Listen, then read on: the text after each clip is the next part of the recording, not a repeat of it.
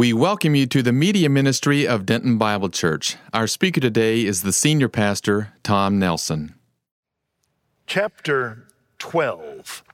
We got one verse last week. Many of you commented on that, and I said, Boy, you should have heard what I left out. We would have got even more. But what it is about is about um, Dale Carnegie's How to Win Friends and Influence People. Now, Mr. Carnegie went at it from the pragmatic, is this is the way that you work the system to get this. Not bad. The Bible talks about it is this is the kind of person there is that everybody loves them and everybody respects them and would like to follow them. And so it's kind of the a priori of uh, how to win friends and how to influence people because we'd all love our kids to be like that. We'd like to be like that. Like to have the kind of person that people love, the kind of person that people listen to and follow, like Christ. But if you look at verse 24, that was your first point is that this fellow has a biblical work ethic. That the hand of the diligent, he gets promoted, he gets the raises, he gets trusted.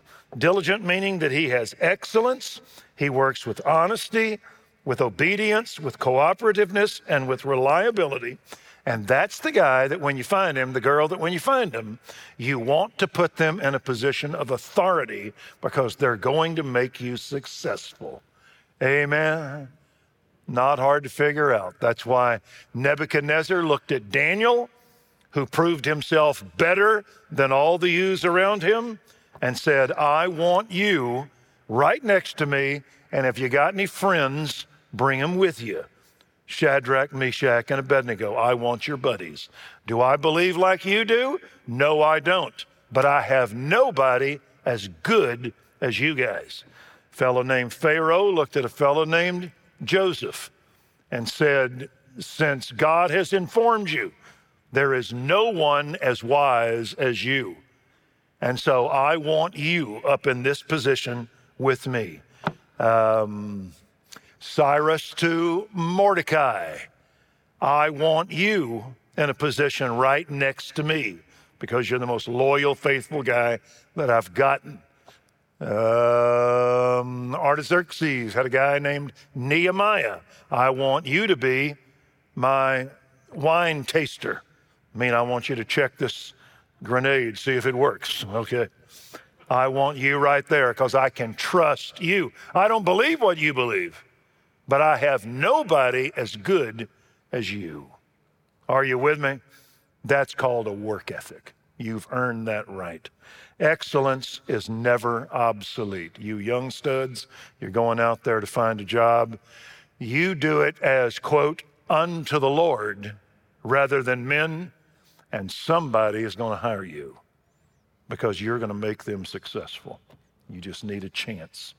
Well, there's something else here that will make you very winsome. It's in verse uh, 25, and that is when you are sympathetic, or you are sensitive, or you are caring, or you are aware of the feelings of those around you. We have a word called pathos that means pain. Sympathos means you feel the same pain. When somebody hurts, you're not oblivious to them, that you feel for them. Well, it says in 25 that anxiety in a man's heart or worry weighs it down, it depresses them. When you have worry or anxiety, you have a concern with no visible resolution. You dig? That is what anxiety is. When you have a concern that has no visible resolution.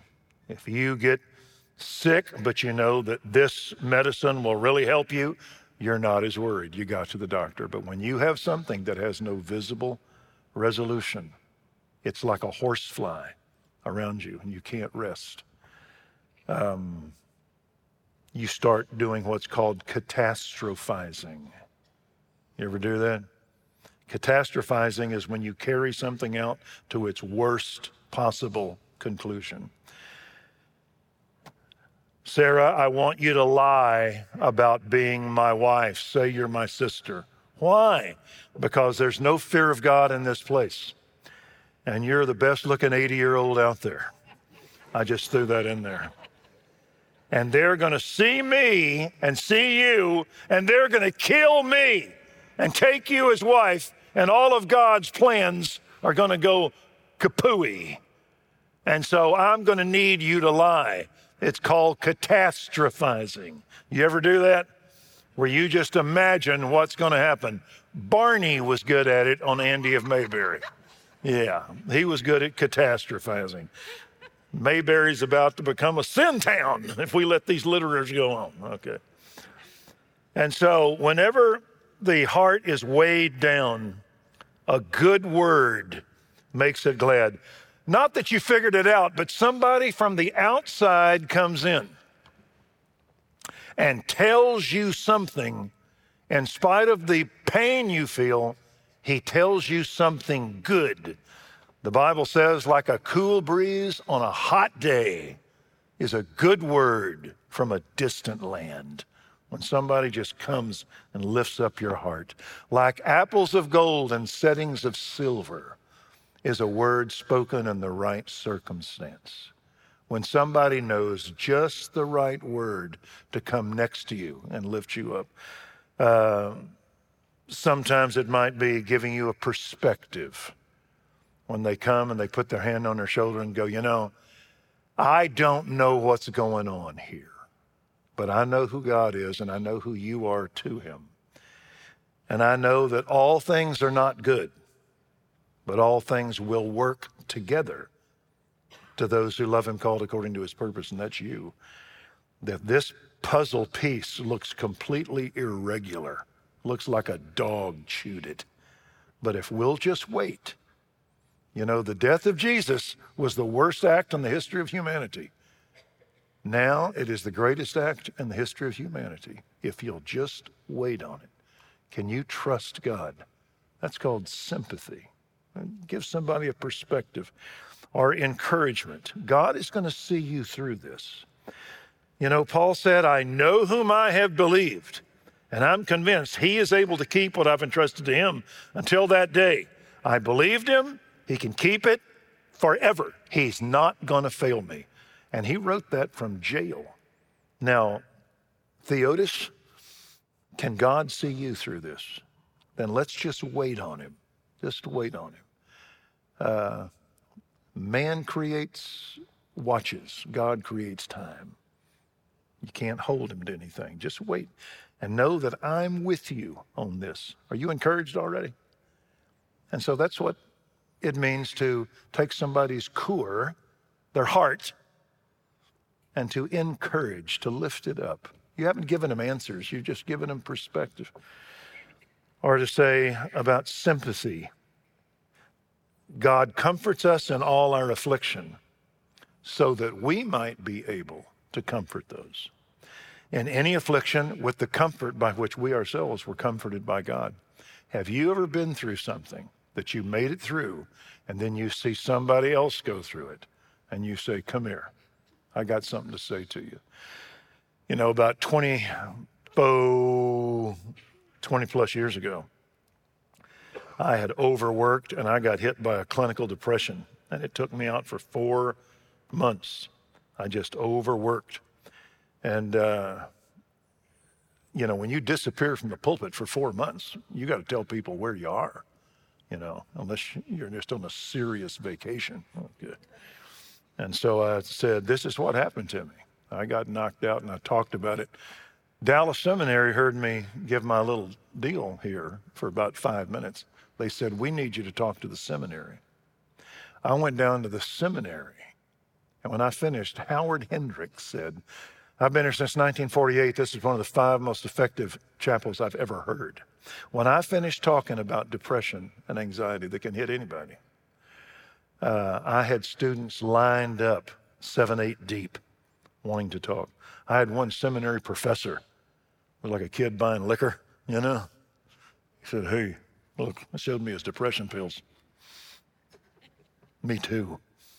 We were like a, uh, a fraternity of men that we've been through this. And then it went on Dobson.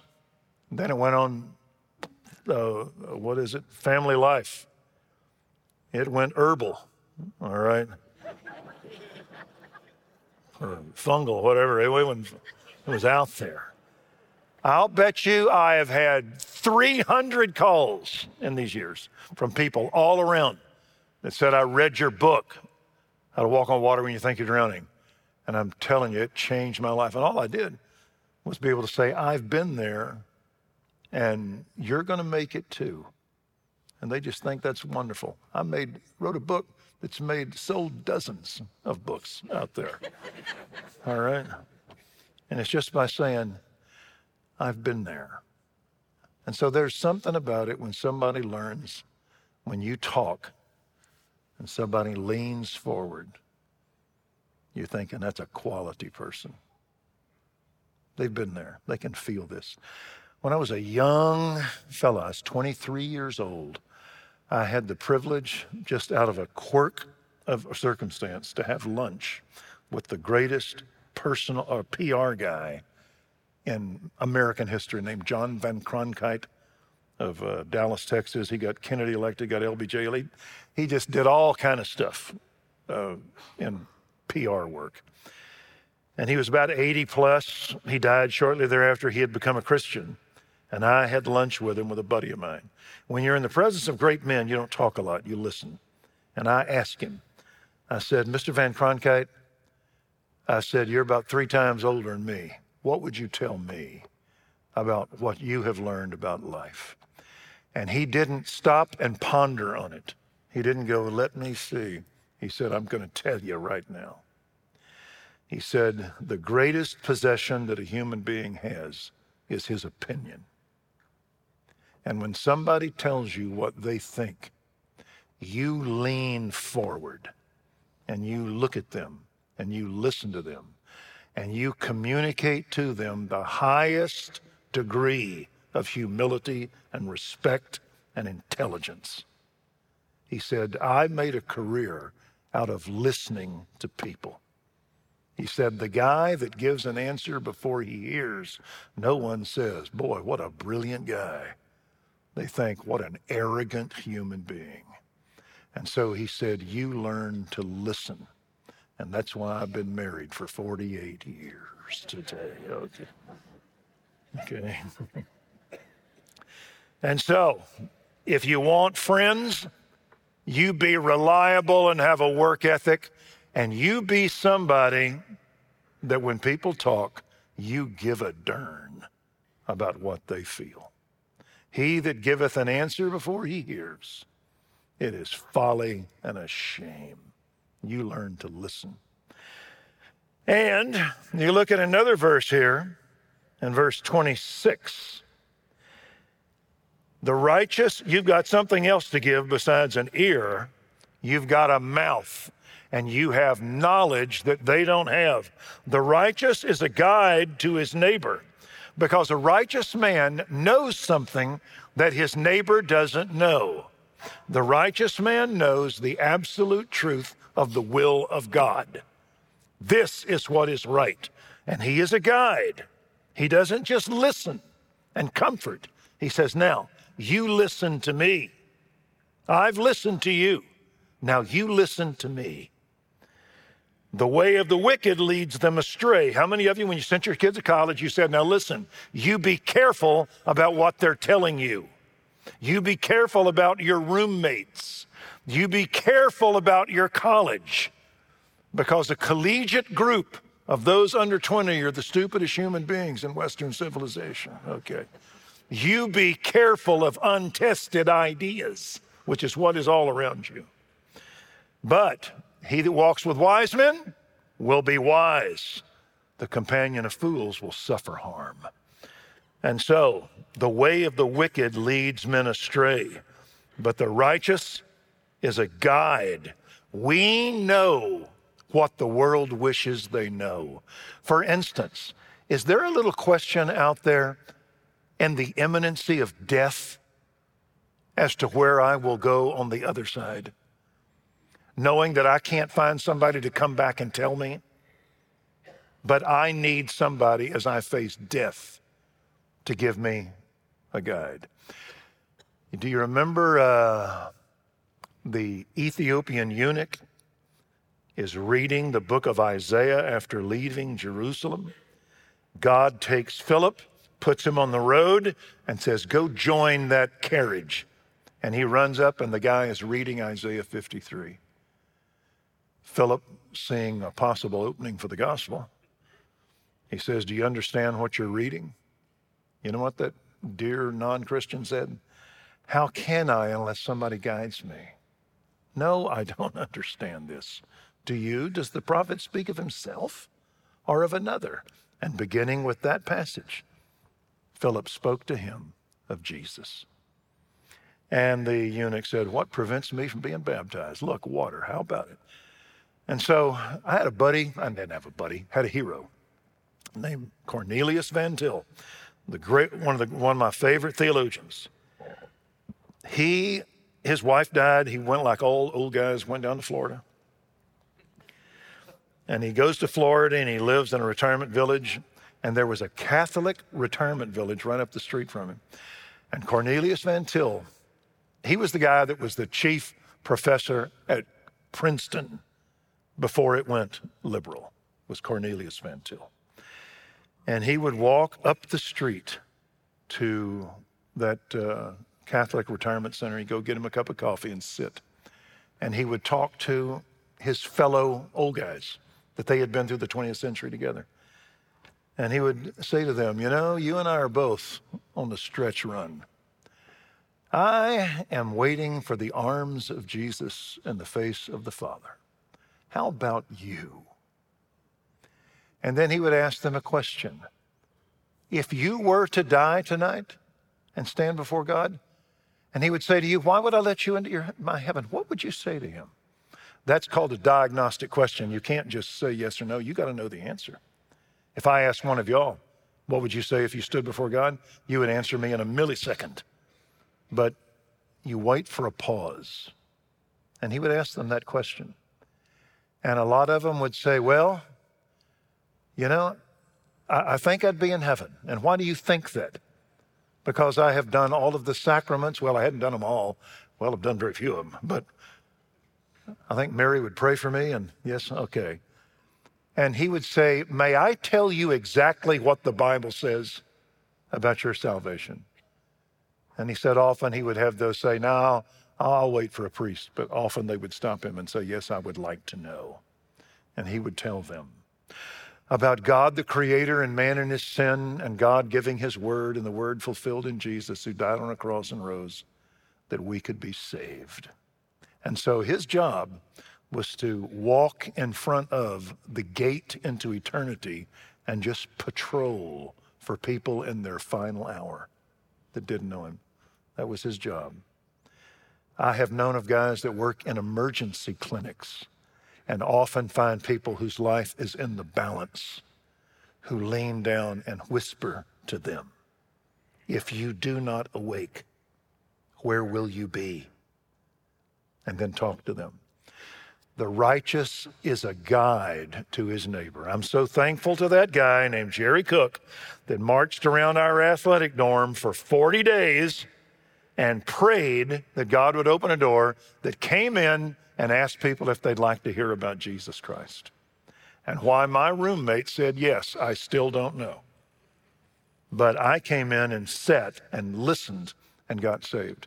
And before he died, I called him and I thanked him because he became a guide to his neighbor. It goes like this uh, Go therefore and make disciples of all nations baptizing them in the name of the Father, Son, and the Holy Spirit, and then teaching them to obey what I have taught you. And so you convert them, you teach them, you train them, and you lead them.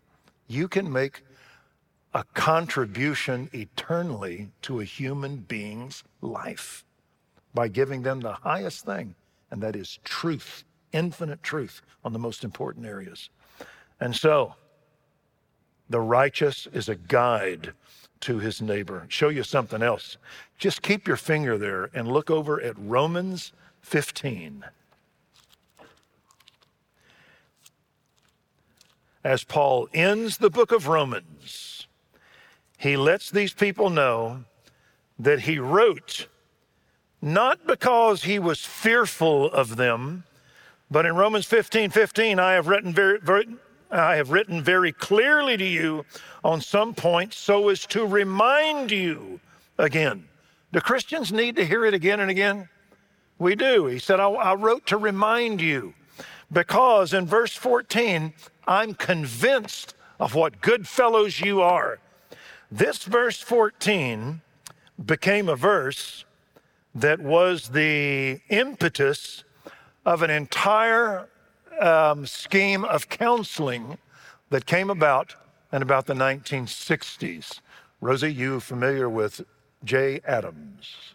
He started what was called nouthetic counseling that came from one word in this verse. Um, concerning you, my brethren, I myself am convinced that you are full of goodness. You're filled with all knowledge and are able to admonish or counsel one another. That word there for admonish is the word noutheo, nous, the mind, tithemi, to place in it. Counseling all through the 20th century was not really didactic or imparting knowledge, it was reflective. I hate my mother. Sounds like you hate your mother. Why do you hate your mother?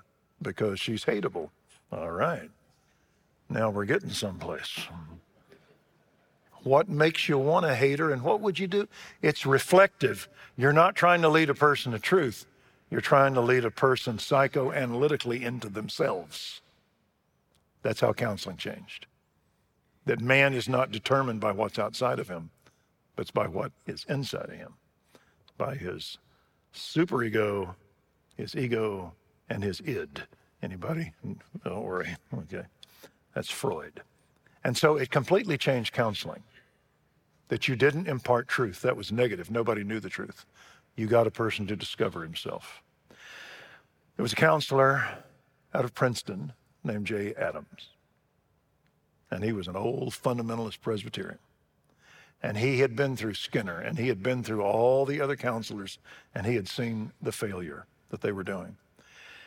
And he took this verse that who is the person that is able to noutheo, to put something in your mind that you don't know, and thus can counsel you. As a matter of fact, if you had a, uh, oh, I forget what Bible it is. It says, You are competent to counsel.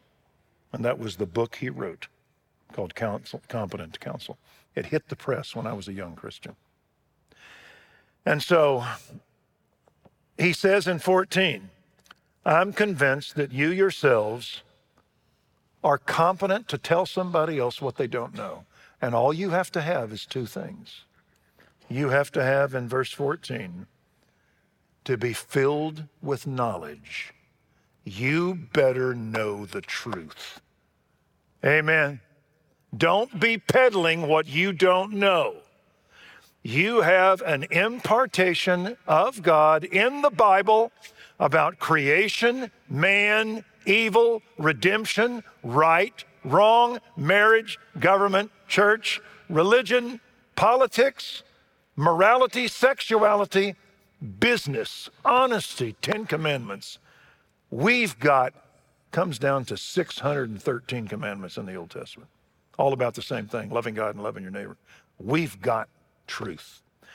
And so, if you are filled with knowledge, but you better be full of goodness, you can't be peddling unapplied truth. If you're doing this, teaching them to obey all that I commanded you. If you know this and you can teach this, then you are competent to counsel. Isn't that good? You and I have the ability to take people struggling in marriage, struggling with sin, struggling with guilt, struggling with children, struggling with life, struggling with disease, struggling with what they don't understand. And we, as Christians with a Bible, are the people that have the authority, and if we're obedient ourselves, the consistency to be able to sit down with them and say, Talk to me, talk to me. Can I tell you what the Bible says? Can I set, tell you what subjectively has been true for me in my life? And it'll be true for you. And if I can call a couple of people in here, come here, Sally, Cletus, come here. It's true for them too. As a matter of fact, it was true for Abraham Lincoln and true for Cornelius Van Til, and it's going to be true for you. You think you can do this? I've been taught the opposite for 40 years. God can change you. We can change people. Amen. The righteous is a guide. You've got something to say. If you know it and if you've lived it, you've got something to say. And so, how to win friends and influence people? You're a great work ethic. Elevate that man. Verse 25, you're likable. You listen when they talk. Verse 26, you've got something to say. All right? That's why we had in our church for a while a woman named uh, Mrs. Joy Brown. How many of you know Joy Brown? W.L. Brown's wife, Joy. She was in her mid 80s. She was converted like her third month of pregnancy, I think. She was prenatal conversion. Okay. And she came to know Christ, went to John Brown University, met WL. She had met uh, Harry Ironside. She had heard uh, Lewis Chafer, Dr. L, uh, S.L. Johnson. She had heard everybody plumb near back to Dwight Moody that taught Bible. And they had walked with God all of their days. And I asked her one time, I said, Joy, you know, have you had the, she had written a book called The Glory of God. And I said, have you had uh, some girls you've been able to spend time with because you have, she buried a daughter through cancer. Uh, she had a boy, adopted him, this the best of all boys that was the, uh, uh let's see, he was the one of the leaders of Radio Free Europe, got the gospel to Europe. And every, everything she touched was just magic. Marvelous mother, marvelous wife. And I said, What girls are you teaching? And she said to me, Oh, I'm, I'm not quite ready. And I said, If you're not ready, no one can teach if the standard's that high. I said, Joy, you've forgotten more than everybody else knows about life. I turned to her husband, WL. Isn't that right, WL? Yep. He was taking a nap at the time. And I went to Barbara McGee, that was over our women's ministry. And I said, I don't want joy in any more Bible studies. That's all. I don't want her. I don't care if Isaiah is teaching. I don't want joy in that Bible study anymore. We are going to harvest this woman.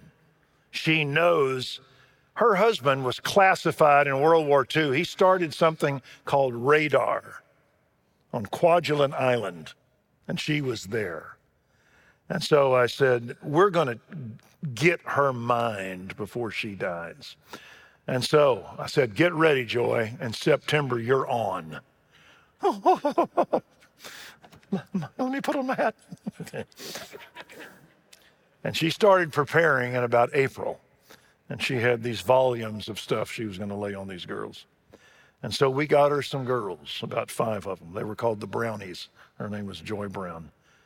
And they became a cultic group in the church. All right. And I asked her a couple of months, I said, How's it been going? Have you, have you gotten any of your material? No. All they want to talk about is sex. and she could embarrass you. And so when we on a trip to Israel, all of her little brownies were on the trip. And uh, they were all picking up rocks because she ordered them. No matter where you go, find a rock, bring it back, and I will begin this collection of rocks where my girls have gone in the Holy Land. And uh, when she passed away, that was her greatest chief joy was imparting what she had learned. Psalm 71 Do not forsake me, O Lord, until I make thy name known to the generation to come. And so she did. Uh, I'll tell you something a little interesting. I, have been reading a book. Uh, it's called The Modern Mind by Peter Watson. I think I've mentioned this to you before, but he takes the history of ideas that shape humanity. And in the 20th century, we made a very decided movement from God, we fired God and we installed science. All right? Science can go so far. When, once you get outside of the empirical about the soul of man, the creation of man, the nature of man, the nature of right, wrong, evil, the soul, conscience, the meaning of family, the meaning of morality, the meaning of man, Science can just talk about joints and corpuscles. That's all it can do. It can't go beyond that. God has to tell you about meaning. Amen. That's why theology is called the queen of sciences. Uh, Adam is created, and all he sees is God. And then God walks with him at the cool of the day and explains to him all the finite diversity. These are animals. This is a star. This is dirt. This is seed. This is plant. This is a tree.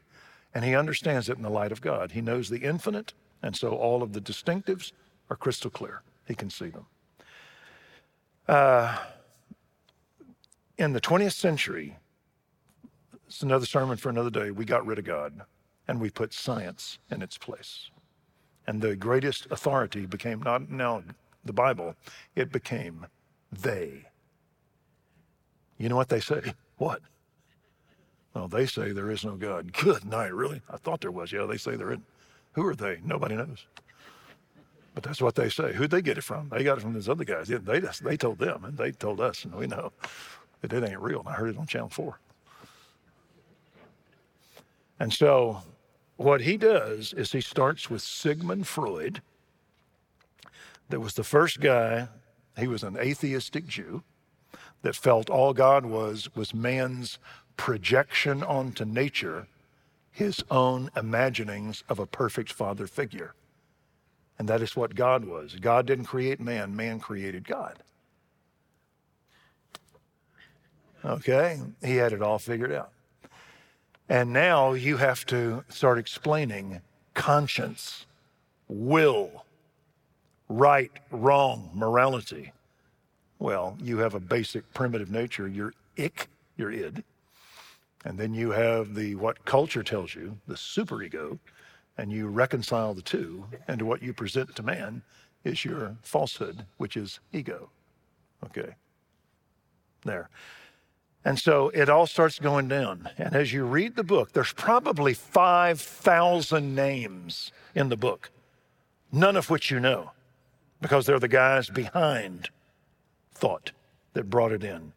And you look at the arts you look at Hollywood, you look at uh, publishing, at writers, at politicians, at um, discoverers, at scientists, at physicists, and he takes you through World War I, through two, and on to present day, to feminism, to the Islamic rise.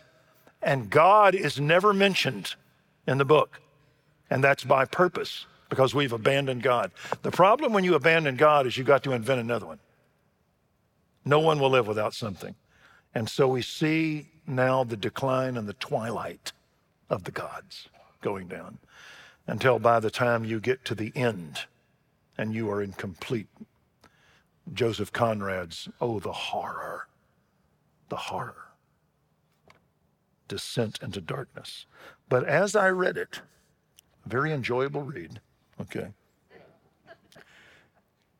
I couldn't relate to it, not completely. You know why? Because I'm a Christian.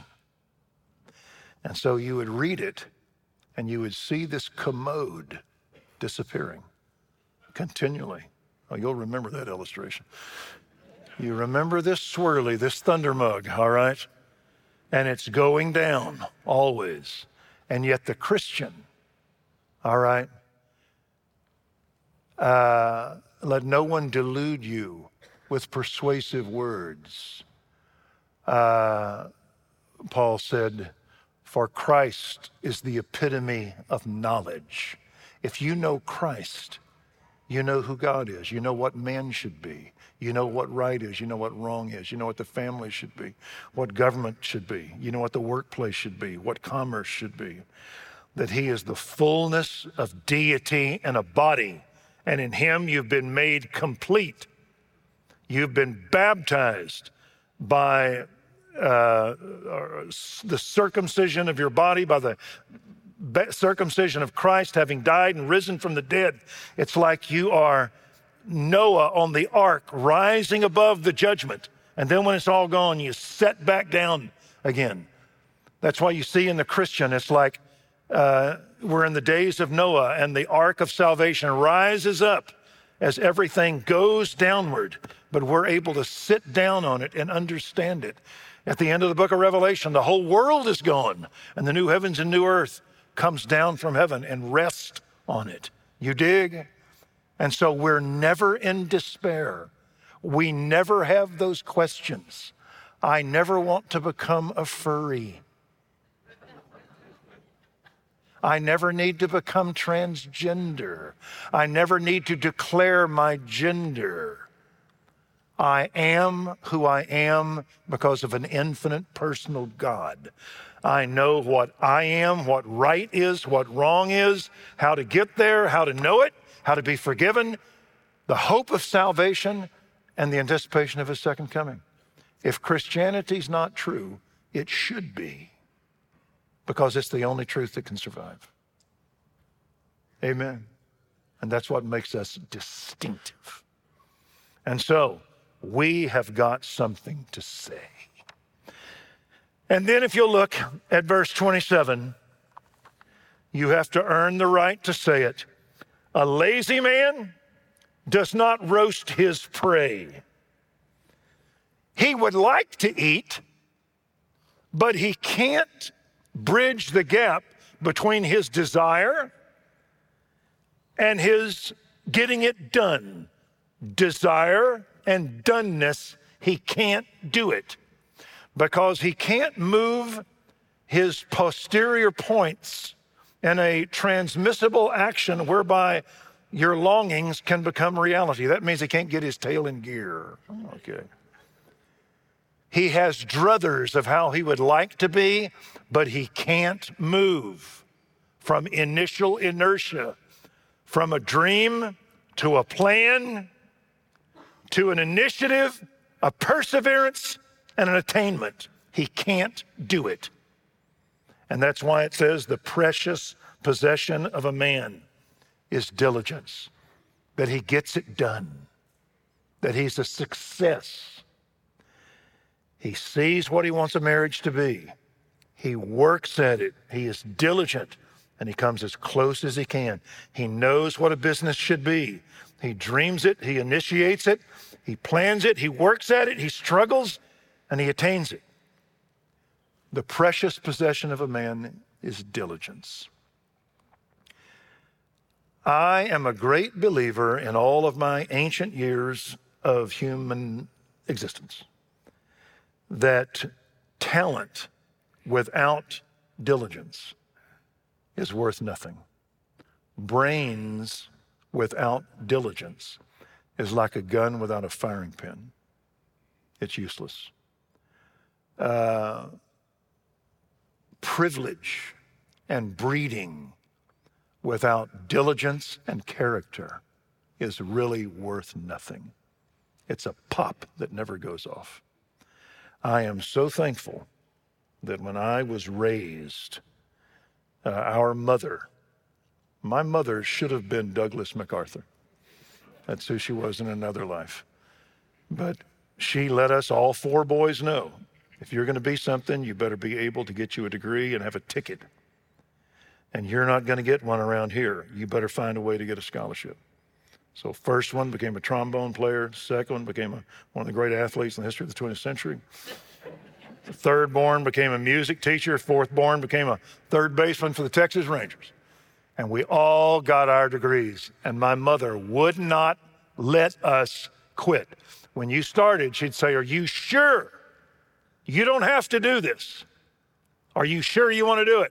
I am. Well, this is four months.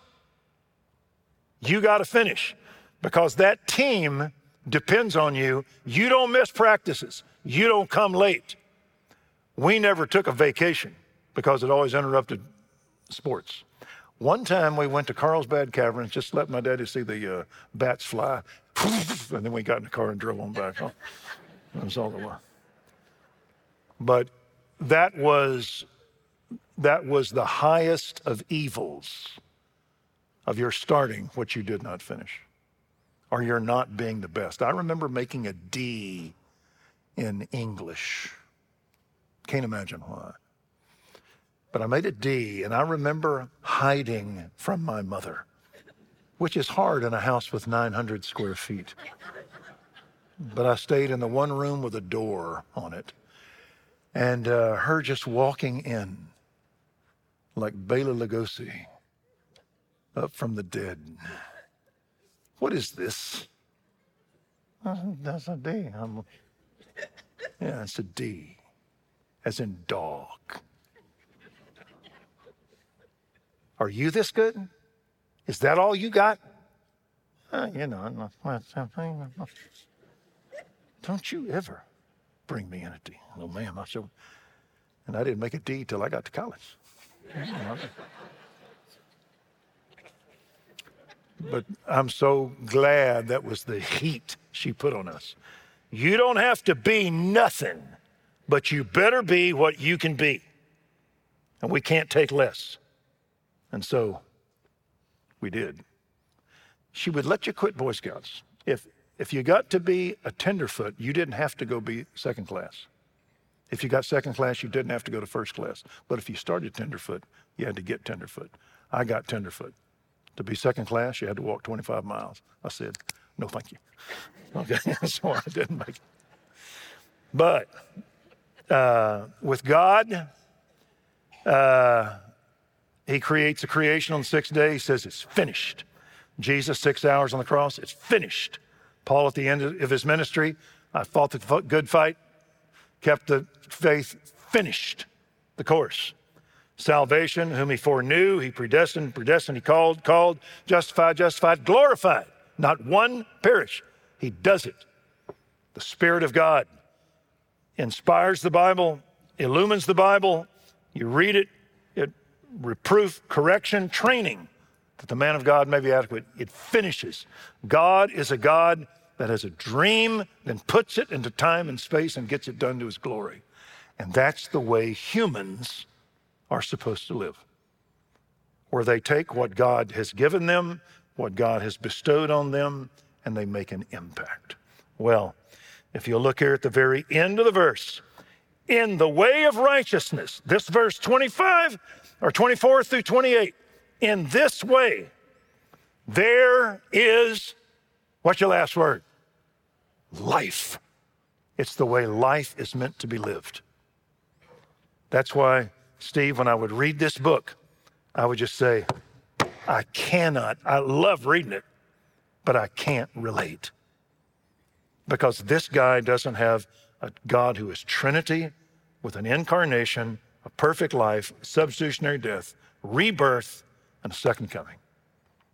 And so he's out there trying to find one. And so, in this way, there is life, and in its pathway, you never have to worry. There is no death. God will not lead you astray. This is how we build our institutions.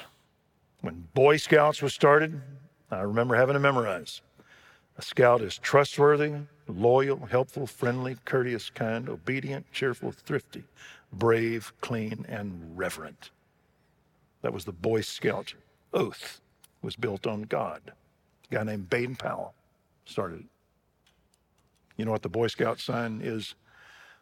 Uh, with a circle and a red dot means you've gone home. And that's what they put on his gravestone, Baden Powell. I've gone home. Uh, whenever you get in court, do you swear to tell the truth, the whole truth, nothing but the truth? So help you God. I do. On a military academy, I will not lie, cheat, or steal, or endure those who do. So help me God. You can't have the military built on anything but that. Whenever you get married, well, having to hold from this day forward, better for worse, sickness or in health, richer for poor, and forsaking all others, I will keep you only unto myself, so long as we both shall live. In the name of the Father, and of the Son, and of the Holy Spirit.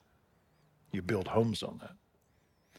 You, I solemnly swear to preserve, to protect, and defend this Constitution of the United States against all enemies, foreign and domestic.